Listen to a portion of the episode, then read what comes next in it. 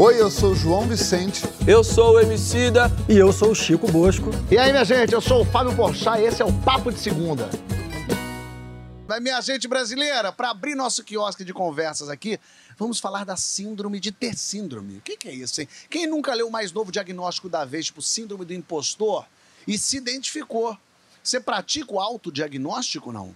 Quando que um diagnóstico traz mais compreensão sobre nós? E quando que vira muleta para desculpar as nossas falhas e mancadas? Vem na hashtag Papo de Segunda Verão para falar com nós. E eu já quero começar com o Francisco. Francisco, Opa. essa síndrome de ter síndrome, isso é um fenômeno novo ou a gente sempre procurou terceirizar a culpa pelos nossos déficits? Fábio, eu acho que o que pode ser novo é a pessoa se autodiagnosticar, né? Perfeito. Mas essa, esse modo de ver a vida é, patologizando coisas que são em boa medida normais, isso é uma coisa antiga e eu acho que é muito, como é que o Caetano diz? Am- Americano, Am- coisa de americano. coisa de americano. Eu não respeito, não, não, não, não trago É. coisa de americano. Isso vale uma vinheta até, hein?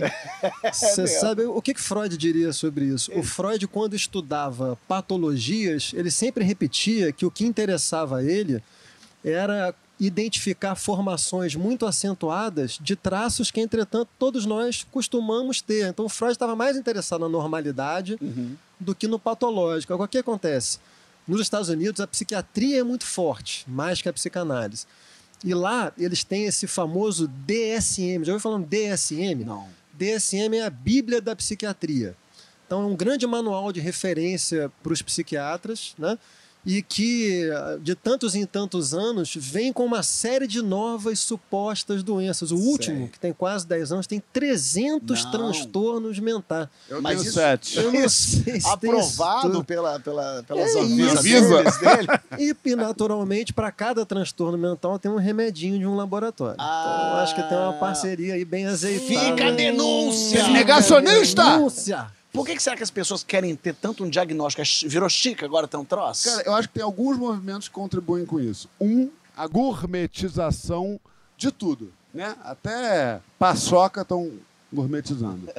É, então, assim, tudo é gourmetizável no- nos dias de hoje. Esse é o primeiro movimento que eu, que eu identifico. Eu como, como um freudiano contemporâneo.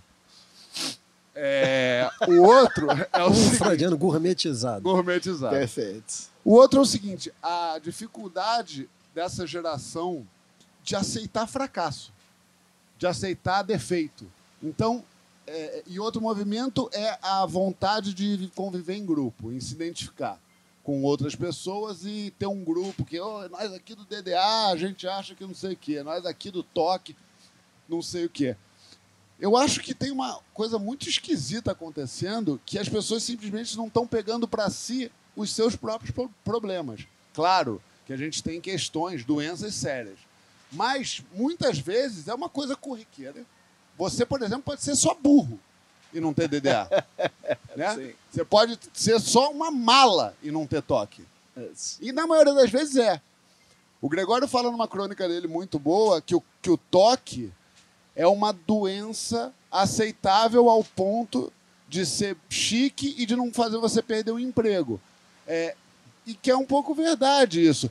É, é, é, é, e entra ali naquele campo do, do perfeccionismo, né? Mas tá dizendo isso o toque de verdade ou a pessoa que diz não, que pessoa, tem toque? a- você que não foi diagnosticado Ah, e se autodiagnostica que ter toque. Às vezes você só é uma puta de uma mala sem alça e você tá é, é, é, botando na conta do toque. Inclusive, você tá descredibilizando quem realmente sofre de um distúrbio, de uma, de uma questão séria.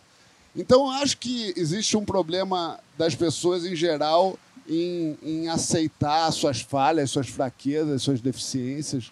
É, eu acho que eu tenho um monte de defeito e nenhum deles está no catálogo do que o Francisco apresentou. É, eu sou babaca, sofro do, do, do distúrbio de ser babaca.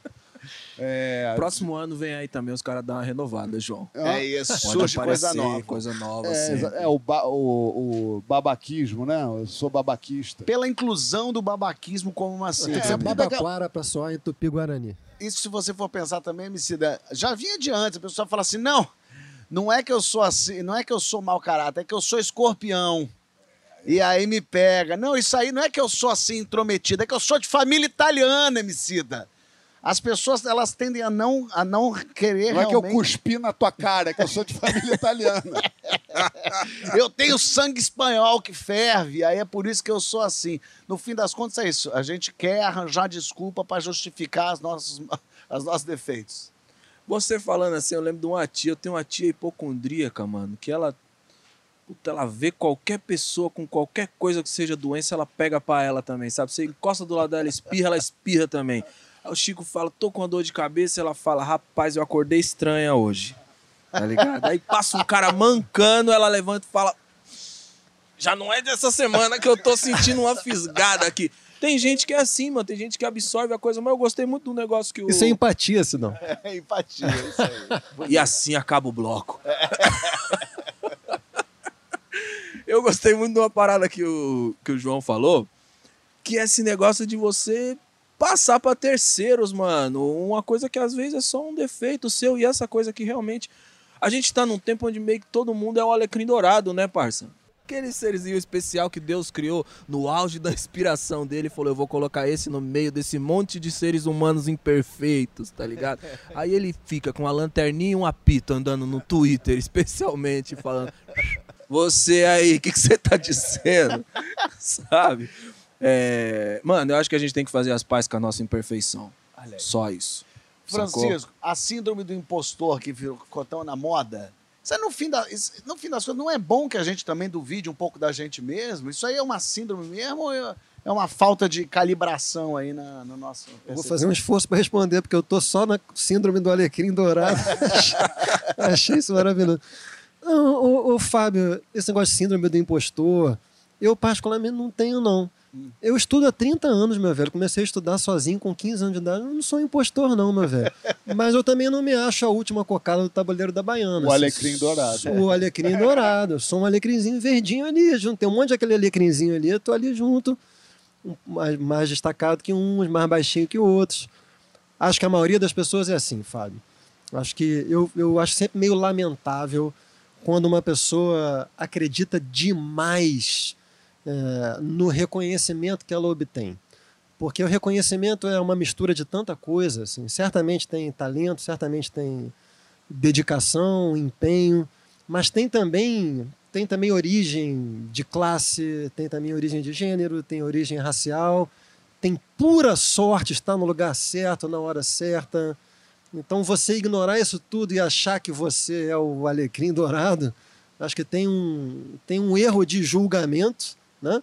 E tem um erro de personalidade, né? Porque a pessoa fica, como diriam os franceses, gonflé, fica muito cheia de si. Gonflé. Ah, eu vou usar gonflê. Pessoa cheia de si, normalmente insuportável, porque não tem o carisma, os encantos do João Vicente. João Vicente pode, mas é só ele que eu deixo. João, você já teve síndrome do impostor em algum Só um momento? parêntese só, só porque rolou o gonflê.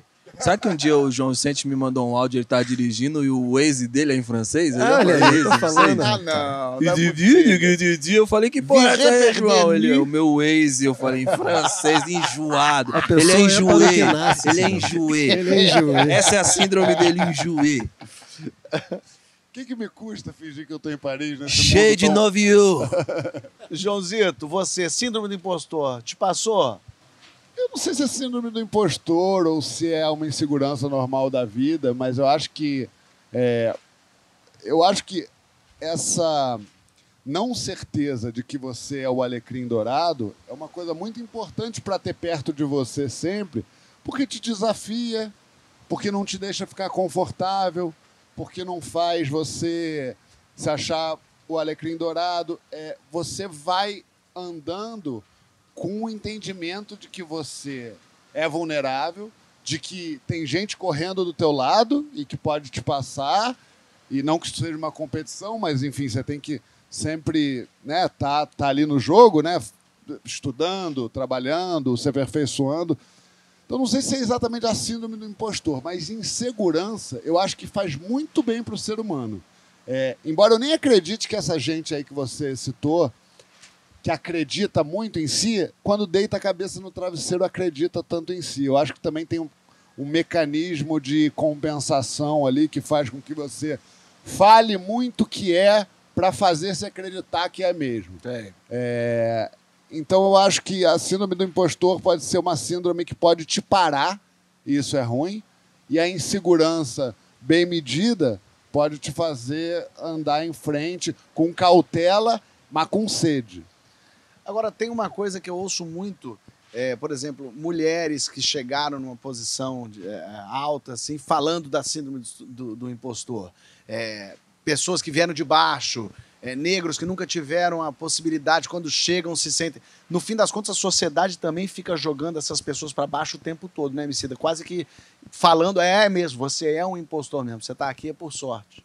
Na verdade é porque se a gente vê o lugar que muitas dessas pessoas, ou pessoas parecidas é, com todos esses tipos que você falou, ocupam na nossa memória, não são esses lugares de reverência, de liderança, entendeu? Então, a gente acaba tendo poucas referências no momento que a gente acende e você passa a se sentir meio que um alienígena num determinado espaço, sacou? Mas eu vou pensar também, eu penso muito nisso de que a insegurança é inerente de, mano, todo mundo que tá fazendo alguma coisa que preste é inseguro, tá ligado? É de verdade assim. Eu acho que os bunda mole não é inseguro.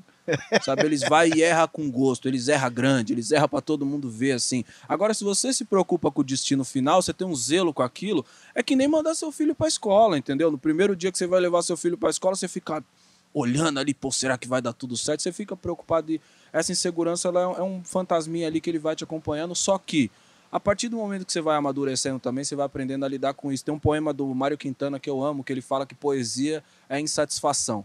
Um poeta satisfeito não satisfaz. Saca? Mas assim, uma pessoa que, como você, que manda um áudio para um primo e concorre à melhor música no VMB Internacional, ainda sente insegurança? Uma pessoa que dá aquela Ele- bela barrigada de manhã e Espirrou. concorre Tá a melhor, a, a melhor, Você a sabe, melhor João. arte contemporânea do Brasil. Você sabe que eu sou leonino, né? Isso aí é coisa de você. Feijão Esquito, vocês tocando assim com tanta gente incrível que vocês tocam, encontram assim. Às vezes dá, dá, dá umas- essa intimidada também pode falar assim, não, peraí, mas eu também não sou assim, essa pessoa. Isso pode atrapalhar e prejudicar? Ah, para mim, prejudica num lugar que às vezes eu passo, acho que tenho que parar. Teve um dia que eu tava, teve um dia que eu tava no, tava no Teatro Rival fazendo um show maravilhoso, tava tudo bonito, as pessoas me aplaudiam, tudo lindo, chegou o seu Jorge. E aí, quando ele deu boa noite, já foi diferente. Já teve um outro Boa toque. noite. Quando foi o boa noite dele, eu falei, cara, isso é uma voz. Esse cara canta. Eu não tenho que estar aqui. Eu tenho que fazer outra coisa. E aí já fui matricular no Senai, fazer uma outra coisa. Quando viu, já tá fazendo unha, É, já foi para outro caminho. já foi né? Mas isso aí é o efeito kryptonita, É. né, Feijão? Aí pega o violão, todos nós temos. Sacode assim no violão e canta, e pô, cara bonito. Eu falei, pô, esse negão, cara, realmente pra chegar nesse cara não vai dar. Acho que eu tenho que partir para outro ramo. Mas aí, se, se, se comparar também a seu Jorge, com seu, eu não sou instrumentista, tô aqui me defendendo. Se eu pensar nos instrumentistas que eu conheço brabo, não vou tocar em lugar nenhum. É, tem então, isso. eu, pois é, a oportunidade é minha, eu vou dar meu melhor, vou fazer o meu, né? Mas assim, tava ali a vida andando, Ilha do Governador, Mosquito e Jaime, aquela coisa boa, quando viu Nova York gravando com Caetano. Vou lá. Não, você Vou, que vai. vou lá, é ótimo. Vou, Vou sim. lá, vou fazer maneiro. Dá medinho? Vou dar mole Ah, não. dá medinho. E vai com medo Porque mesmo. é isso, é, é- é o Caetano. Aí você fala, pô, aí eu já vou ter que cantar do lado do gênio. Mas me Então, chamaram. bom, então aqui você não precisa ter medo nenhum que você vai cantar pra quatro pereba aqui. Pode tocar que a gente vai pro próximo bloco. Na volta tem a Faculdade do Amor. Esse bloco o João vai sambitolar sozinho. Vai você, João. Quero saber o que, que você aprende da cada nova relação. Você evolui, você melhora? Ou cada relação é uma coisa nova, você começa tudo do zero? Fala lá na hashtag Papo de Segunda Verão.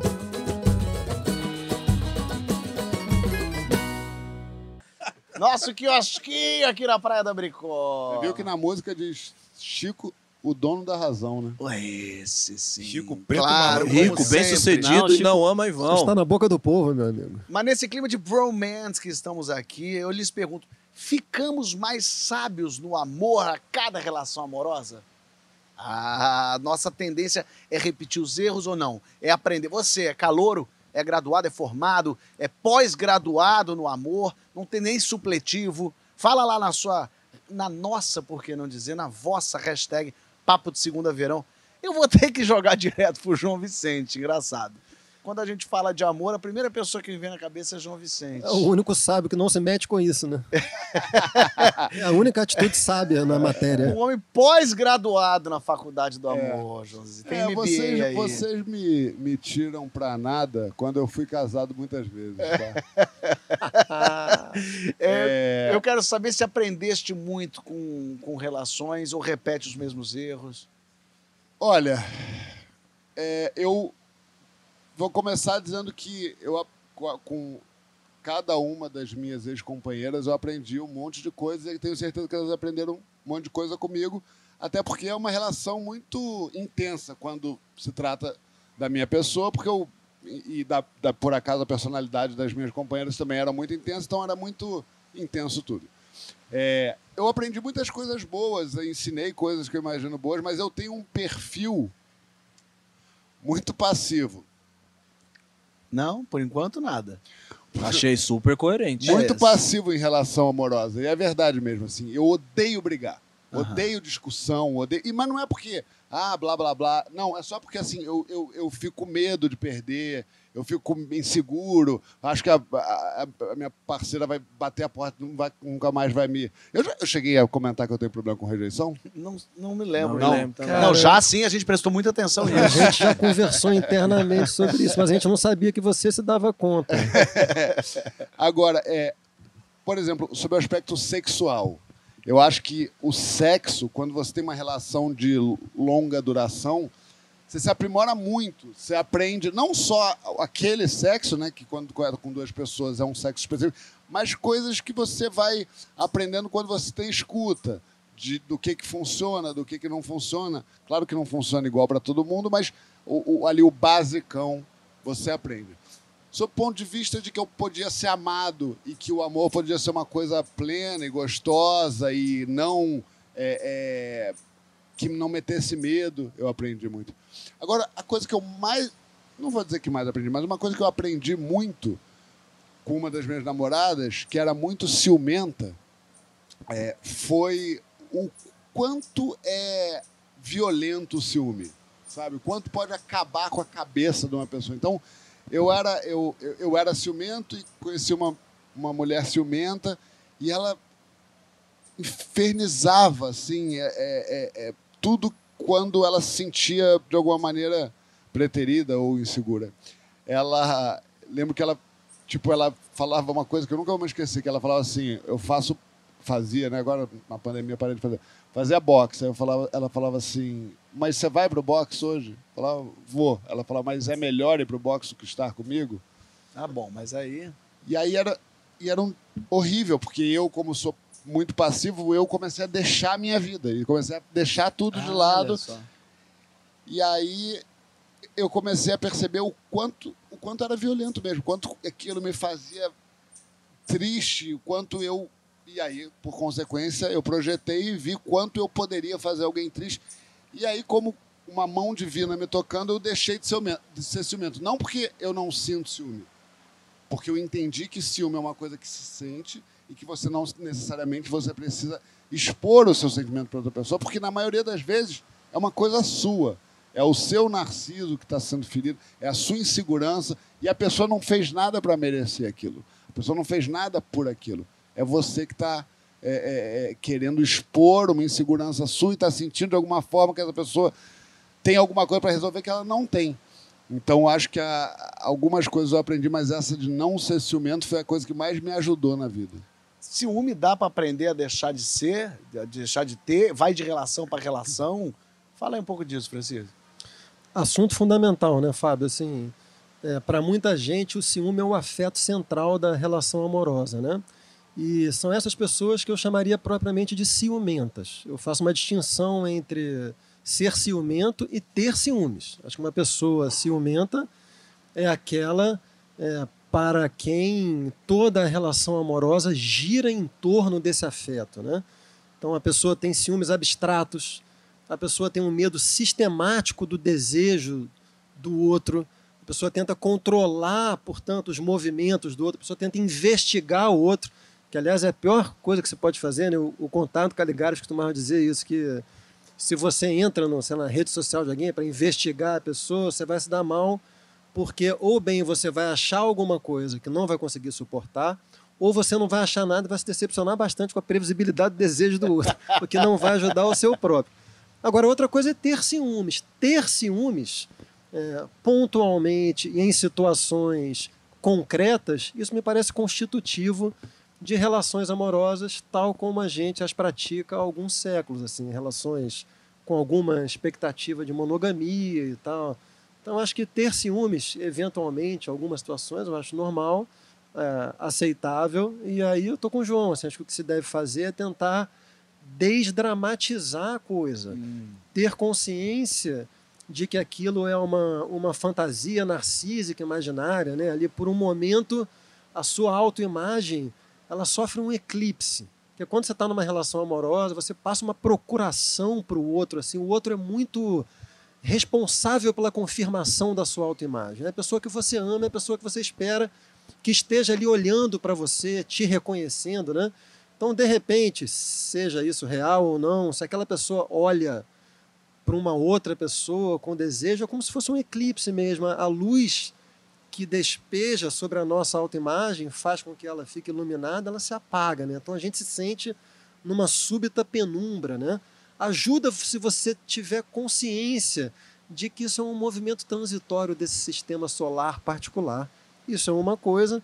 E a outra coisa que ajuda muito também é uma discussão cultural mais esclarecida e desassombrada, viu, Fábio? Essa, essa discussão cultural tradicional que gira em torno é, dos fantasmas do gênero masculino, da cornitude, da honra ameaçada, tudo isso é muito ruim. Tudo isso traz para um problema que é meramente imaginário narcísico uma outra dimensão moral muito associada à violência, que é catastrófica. Então ajuda também que se faça um debate mais esclarecido, mais desassombrado sobre isso. Né?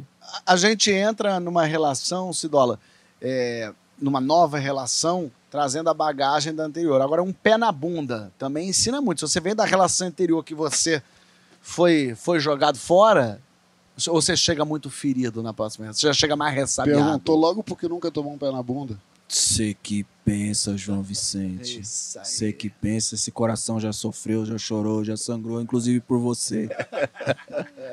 Eu acho que, mano, é, não só quando você toma um pé na bunda, mas quando você encerra uma relação também. Quando você toma a iniciativa de, de encerrar, acho que o aprendizado é inerente. Eu, eu, pelo menos, eu procuro viver a vida desse jeito. Eu tento tirar aprendizado de tudo. Porque para mim é isso aí. É... Acho que nos primeiros relacionamentos, primeira experiência que a gente tem, a gente tende a fazer um julgamento mais imaturo de todas as pessoas com, com as quais a gente se envolveu. Mas a partir do momento que você vai amadurecendo, você também vai entendendo e aprendendo a olhar isso, não de uma maneira que coloca como o certo e o errado somente, mas entende que tem muitas camadas ali, que atitudes geram consequências e que talvez você também pudesse ter sido uma pessoa melhor em uma parte de situação e a pessoa também podia ter sido uma pessoa melhor e infelizmente não conseguiu ser. Então eu acho que essa troca de aprendizado é uma parada que ela é inerente a qualquer forma de relacionamento para quem tem a capacidade de, de aprender, entendeu? Como disse nosso mano João aqui no primeiro bloco, tem gente que é burra também, não consegue aprender. tá Não é burra, tem a síndrome do não, Não, é aprendizado pós-relação. É verdade, tem gente que não aprende. Tem gente que, por exemplo, tem um lugar muito cômodo quando você encerra uma relação, que é colocar a culpa de tudo de errado que aconteceu na outra pessoa, porque é uma coisa que você não precisa mexer. Sacou? O DSM Então- chama de síndrome da inércia existencial. Aí, ó. Que bonito, ó a síndrome. Sacou? Que é tipo assim, mano. A culpa era toda do João. Eu era o alecrim dourado. Isso normalmente acontece. Normalmente a culpa é do João. É, importante, inclusive, esse parênteses aqui. Provavelmente a culpa era realmente do João. Mas eu acho que sim, mano. É Acho, verdade. Acho que essa parada de, de aprender tá muito ligada à maturidade, de você estar aberto para isso e entender. Quando você entrar numa próxima relação, você já entra também com a bagagem ali que você fala, mano, eu vou reproduzir esses vacilos, esses pontos cegos que eu tinha antes. Sacou? Chega ninja. Eu falo isso pra Nathalie o tempo todo. Eu falo assim, que sorte que eu dei de te encontrar a essa altura do campeonato.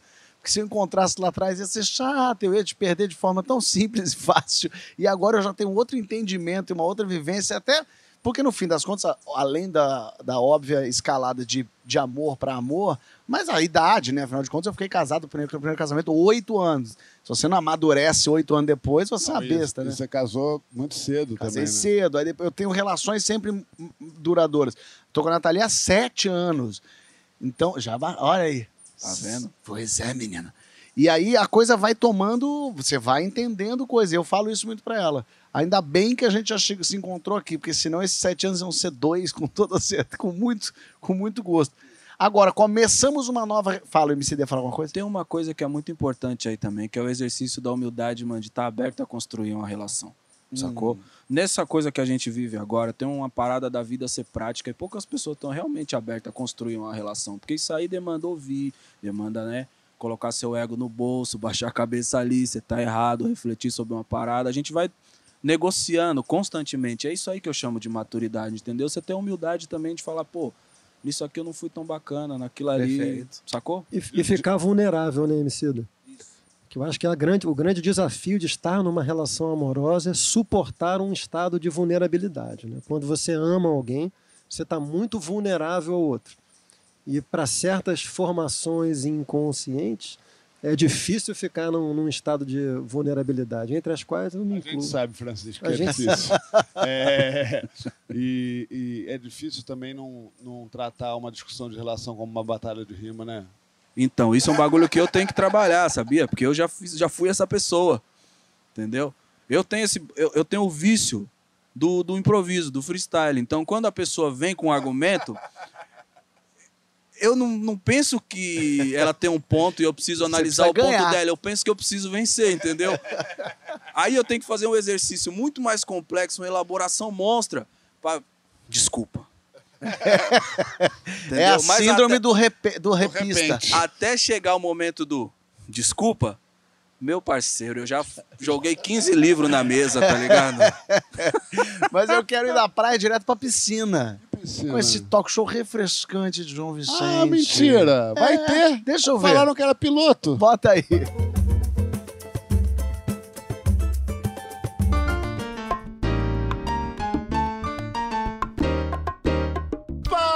De verão, nesse verão escaldante do Rio de Janeiro, piscine-se. E hoje, enfim, a hipocrisia. Débora Seco na piscina molhada. Ah, molhadinha. Molhadinha. Tudo bem, Débora? Tudo Como vai ótimo, você? João. Obrigado. E você, ah, prazer estar aqui com você sempre. Vamos falar de crushs. Crush, inclusive, eu já tenho que falar uma coisa que é importante que eu fale até por conta dos meus colegas. Fábio Porchat declarou Ah, que você era o crush dele da adolescência. Então, Pensa aqui é um lugar nisso. de réplica. Fábio, você é meu crush atual. Cadê você na minha vida agora? Quero você pertinho. Mas você, assim, antes de ser casado, hoje em dia, Débora é uma mulher casada, séria, família. Você era uma pessoa que ia criando crushes no trabalho? Eu acho que não só no trabalho, assim, eu sempre fui uma pessoa apaixonada por me apaixonar. Uma das coisas que mais me fazia feliz era estar apaixonada. Então eu me apaixonava onde quer que eu fosse. Eu estava sempre apaixonada. E buscava também relações que não fossem tão bem sucedidas, porque eu também gostava de sofrer, de ir pro É. quarto, botar aquela música, dar uma chorada. É mesmo? E aí era difícil. Eu, gost, eu Tinha gostava dessa. na- Tinha prazer nessa, nessa coisa da paixão, né? Que é avassaladora e que. Mas você ainda é desse time ou você hoje em dia quer a sorte de um amor tranquilo? Ah, Tem a sorte? Olha, eu vou te falar que eu demorei para entender que a minha felicidade ela estava na paz, sabe? Na, na- É isso aí que eu em estar em paz, assim. A minha relação com o Hugo é uma relação diferente de tudo que eu já vivi e uma relação onde eu sou plenamente feliz. Eu costumo dizer que o Hugo, sem dúvida alguma, é a minha pessoa preferida no mundo. Então, poder estar casada e dividir a minha vida com a minha pessoa preferida no mundo é uma grande Não é sorte. mal. É uma grande sorte. O que, que você aprendeu nos seus relacionamentos antigos que você repete hoje e o que, que você aprendeu que você aprendeu a não fazer mais? Eu era uma pessoa que tinha uma necessidade muito grande de me transformar no que a pessoa queria que eu fosse.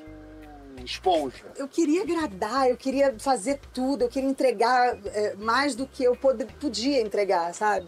quando eu começava uma relação, eu me doava mais do que era possível suportar manter no dia a dia. E acho também que uma das coisas que eu aprendi com as minhas relações é o meu limite, assim. A gente, na verdade, num relacionamento, a gente tem um, um modo de sobrevivência que é eu vou sempre tentar me impor minha verdade, Uhum. meu estilo de vida, e você o seu, e a gente vai se encontrar no meio. É isso. Isso, pra mim, é a ideia de um, de um relacionamento. saudável. Mas se você é aquele que mais quer agradar, aquele que quer mais fazer com que a coisa se resolva rápido, É, eu mais prático, você vai isso você fala, é- bom, tem Ok, tudo bem, vamos, ok, vamos, vamos. Até Aí uma tem hora hora que você fala, viu, ok, nunca mais eu vou. tô na Avenida Eu Brasil. já terminei relacionamento dando avião. Viajei com a pessoa, aguentei a viagem inteira, posei, falei, eu vou embora e daqui eu nunca mais quero ver a sua cara na minha frente. De tudo que eu aprendi sobre o amor, eu acho que o mais importante que eu trago é que a gente, quando ama alguém, a gente não, não quer essa pessoa pra gente. É, eu até escrevi um texto dizendo que eu amo o Hugo e amo saber que o Hugo existe. Eu amo saber que o Hugo agora tem algum lugar fazendo alguma coisa que me enche de orgulho. Amor é sobre você é, incondicionalmente querer que alguém seja feliz, que essa pessoa se realize. E é isso que eu espero quando alguém me ama, sabe?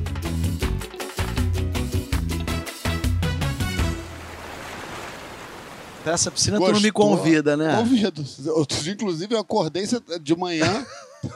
Essa história é maravilhosa. Outro dia eu acordei de manhã, barulhada, na minha piscina. Confusão. Abro, tá o Fábio e um amigo. É. Fui lá. Foi lá. Eu- a pessoa falou assim: quando Como você assim? quiser, você vem. É. Tá, a casa tá aberta. Eu falei, não, eu te ligo. Não, não precisa nem avisar. Parece aí. Eu, tá bem. Falei, de repente a gente vê umas bundas, vê umas pessoas peladas correndo.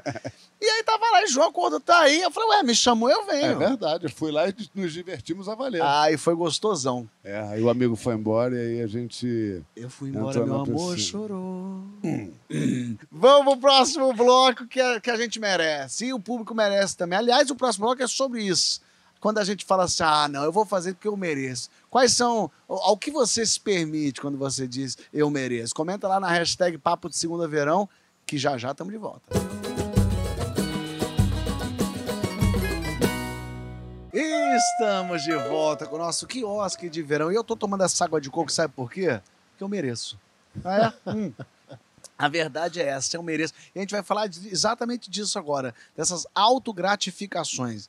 Quando é que você fala assim, ah, não, eu vou beber porque hoje eu mereço. Hoje eu vou comer duas sobremesas. Ah, porque eu mereço. Ah, hoje eu vou pra essa suruba porque eu vou mesmo. Porque eu mereço. Não tem isso às vezes, João? A gente não... Hein? Você acha que eu fui um pouco além do... Me expus? É, hoje eu vou pra essa suruba porque eu mereço. Ué, é. quarta-feira. A gente às vezes vai. Vai, Nathalie? Não, mas... Ah, tava gravando. Tava gravando. E, não, aí é brincadeira. Isso é coisa da época do, do outro amor, que eu falei. É do solteiro. É do. Vem cá! Que recompensas você se dá? Quero saber. Fala aí na hashtag Papo de Segunda Verão. Quero saber quanto que é bom arriscar e quanto que é bom perder o controle um pouco. Já quero jogar até aqui pros meus compadres, meus, Ê, meus camaradas! Hoje eu tô. Tá querendo, ele tá querendo. Ele tá tipo homicida. Não, não tá Eu quero olhando pra saber. você, ele tá querendo botar uma pra você. aí, né? Eu quero saber o que, que vale mais, o que, que dá mais prazer na vida, viver no crédito ou no débito? Se é bom gastar agora para pagar depois ou se é bom juntar tudo para quando for pagar, pagar à vista? Ah, eu tô pensando que. que eu Achei filosófico, vi muitas camadas no viver no crédito ou no débito. É isso. Eu, eu, eu com. Eu, eu ganho meu dinheirinho, aí tem o moço que mexe com o meu dinheiro, que se deixar comigo, eu, eu- eu jogo tudo no abismo não sobrevivo. E aí ele fala, mas Fábio, você. é Porque tem aquela coisa da pessoa que está que tá guardando dinheiro, que ele fala assim: não, você agora tem que aproveitar que você está ganhando um dinheiro para guardar. Para quando você não tiver, você ter. Mas ao mesmo tempo, quando você não tiver, a pessoa fala, mas agora não pode gastar, porque você não tem. Então é melhor guardar para quando você começar a ter. Eu falei, é infinito isso. Você nunca vai poder fazer nada, nunca tu pode gastar um negócio. Eu falei, foda-se, eu vou viajar.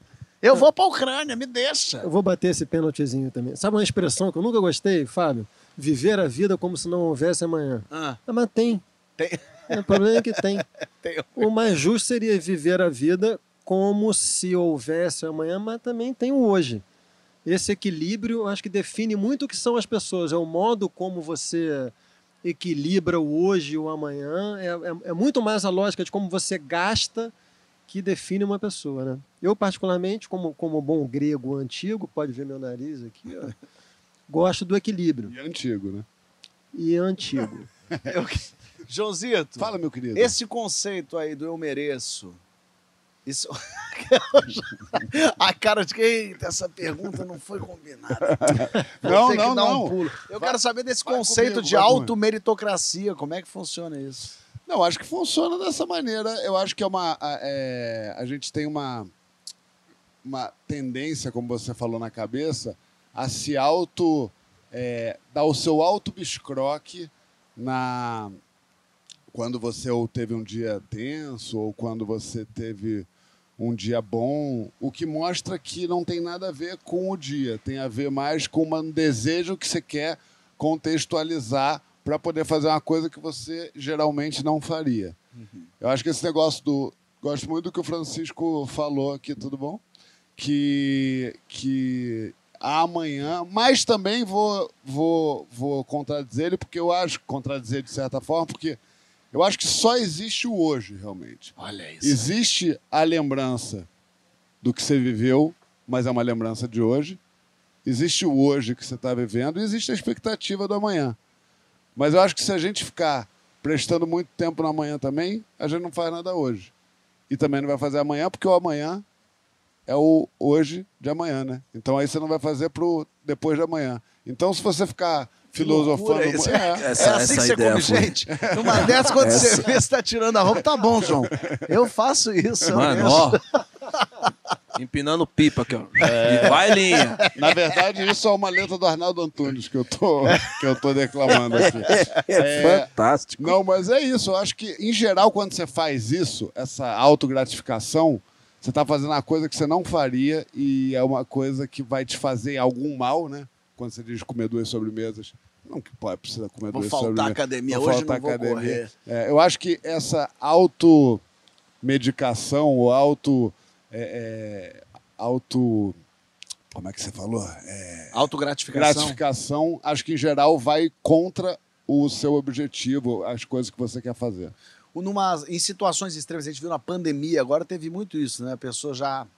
Tô aqui dentro mesmo, já tá tudo ruim, tô confinado, eu vou comer mesmo. Ah, não, eu vou, vou ficar aqui, não vou fazer nada mesmo. Isso pode ser perigoso, né, Francisco? Nesses momentos que te colocam em situações extremas, assim. Ô, velho, eu não acho perigoso, não. É, mas eu, eu sou uma máquina de calcular gratificações e vou contradizer o João também em, em legítima vingança. É, o malandro que tem conta no banco não pode dizer que não vive o amanhã. Começa por aí. Agora, acho justo, viu, Fábio, assim, pandemia. Acho que toda vez que a gente está submetido a, uma, a um regime de renúncia muito grande, a compensação é proporcional à renúncia que a gente sofreu sei lá, agora falando sério, sei lá, o João gravou novela, novela acho que deve ser uma coisa difícil de fazer, o cara ficou gravando seis meses, e eu, acom- Oito. Oito. Indo pra Diamantina. E eu acompanhei o rigor da dieta nesse período, assim. Eu tenho certeza que acabou aquela novela. O cara foi pro restaurante, eu até sei qual foi. E largou-lhe o aço, velho. Felipe Bros! Esse mesmo. É assim que a gente vive. O Paulo Vieira, nessa, na, na tal da polêmica do camarão que rolou no passado, Paulo Vieira falou que gastou o primeiro cachê dele levando a família toda pra comer camarão. E o pessoal falava: Pera aí, mas por que você não guarda esse dinheiro? Tem que guardar esse dinheiro. E ele fala que o pobre sofre da patrulha da autoindulgência. Tem, não, pera aí, você não pode gastar assim. Fala um pouco disso pra nós. Você é louco. Tem demais. Não pode mesmo. Pobre não pode ter nada. Esse- o lema do, do Brasil é esse aí, mano. Você tá atravessando uma vida inteira cheia de miséria e, puta, mano, beleza. Pintou um caraminguazinho ali, aparece 20 conselheiros, mano. Sacou? Ô, meu camarada, você acha que era hora mesmo de você comprar esse tênis novo? Você tá há 20 anos com o tênis furado. Ninguém nunca fez uma vaquinha pra te ajudar, mas na hora que você fala, pô, mano, acho que eu vou trocar as cordas do meu violão, tá ligado, mano? Ele tá só com quatro cordas aqui, já vai fazer sete anos. Mano, você não acha que você tá exagerando demais? O que eu tô querendo dizer, meu mano, é que às vezes nem precisa ser um luxo. De verdade, é impressionante como esse policiamento do, do lugar onde o, o pobre precisa ser mantido, o lugar onde ele tá no, imagi- no imaginário das pessoas, é uma coisa que as pessoas te brecam lá e nem se dá conta. E acaba sendo uma forma de manter você naquele estado de miséria ali. Eu acho que a gente tem que dar uns presentinhos pra nós, Mas não só porque tem essa coisa de você se mimar. Eu acho que a gente precisa se satisfazer e ser autossuficiente no sentido de, mano, você não precisa ser só reconhecido pelo mundo externo, sabe? Você pode se, se- reconhecer que você fez uma coisa, você estabeleceu, sei lá, uma meta pra você, você bateu aquilo ali, o mundo não percebeu, é, e você tem que ser maduro o suficiente pra entender que, mano, não precisa que as pessoas vejam aquilo se você Claro. conseguiu fazer, sacou, meu parceiro? Então, mano, come seus brigadeiros aí, que é o que eu faço, entendeu, mano? Essa fala do Emicida me lembrou um pouco o essa João barriguinha falando aqui, de ó. amor, viu, Sidão? Você falando que você pode fazer uma coisa, quando ninguém te reconhece, tem que é assim mesmo. Não acontece há uns 45 anos. Né? Não, mas é bom. No fim das contas, eu sempre eu gosto muito de viajar. Sempre que eu vou viajar, aí eu, eu gosto de comprar as coisas, umas, umas coisas que, que, me, que me marquem daquele lugar. E volta e meia, às vezes a coisa custa caro, eu penso, puta, mas vou levar essa mesa marroquina?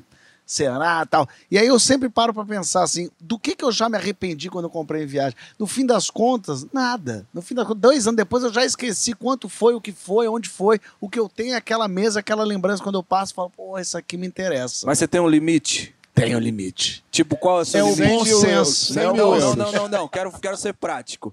Qual que é o seu limite? tá Financeiro? vendo- não, não de valor, não de preço. Mas tem um limite tipo assim, mano, eu não vou levar esse tapete de 8 metros. Ah, isso eu não eu tenho. vou deixar a lhama. Eu tenho. Me leva, me traz É isso que eu quero Eu, saber, levo, eu já você fala, trouxe tipo, tapete, já trouxe mesa. Do, do Marrocos eu trouxe a mesa nas costas. Mesa? Mesa, a mesa boa, assim. É, trouxe tapete da a Turquia, foi um inferno. Trouxe vaso, mesa, trouxe uma ânfora. Vaso. Tudo. Eu vou trazendo, vou colocando, vou trazendo nas costas. Uma- eu não contei a história da Big Mama. Lá na África do Sul, eu comprei uma Big Mama estátua grandona, assim, imensa, que eu saí carregando no mercado, que os vendedores da loja, que é, é uma estátua grande, assim, de uma negona peitudona, assim, uma Big Mama bonita. E aí os caras, eu, eu- quando eu comprei, paguei, que eu tô indo embora, os, os vendedores, bye, Big Mama! Hey, Big Mama! Big Mama era meio do lugar já. E eu comprei a Big Mama e trouxe pra cá, tá lá em Até casa. hoje, onde você comprou? Comprei na África do Sul. Os caras, veio um branco doidão, aí levou a Big Big Mama Mama. embora. Minha gente, eu vou levar embora a inocência de vocês dizendo que acabou. Vocês acreditam Ah. nisso? Vamos Mas- fazer mais meia horinha? Não, mas semana que vem tem mais. Ah. semana que e Da tem onde, outro. Hein? Da onde? A gente vai estar aqui? É! Aqui de novo. Vai ter aqui na nossa, no nosso abricozinho. Olha, muito gostosinho esse lugar Não aqui. é? Gostei demais, viu? Agora a Gostei gente vai demais. nadar pelado ali do outro E lado. tá difícil pra ele falar mal do Rio de Janeiro aqui. Tá né? difícil Reparou? pra caramba. Hoje. Isso aqui é uma praia grande, isso aqui é um É que vocês não guarujazão, viram né? o tamanho do ATI, o riozão que a gente tem lá. Não, é porque aqui não tem o Sérgio Reis de vizinho, né? Ele pode reclamar. Entendeu, mano? Feijão Mosquito, obrigado mais Vocês uma não vez. sabem o que é uma Obrigado 23 vocês. de maio. Prazer incrível.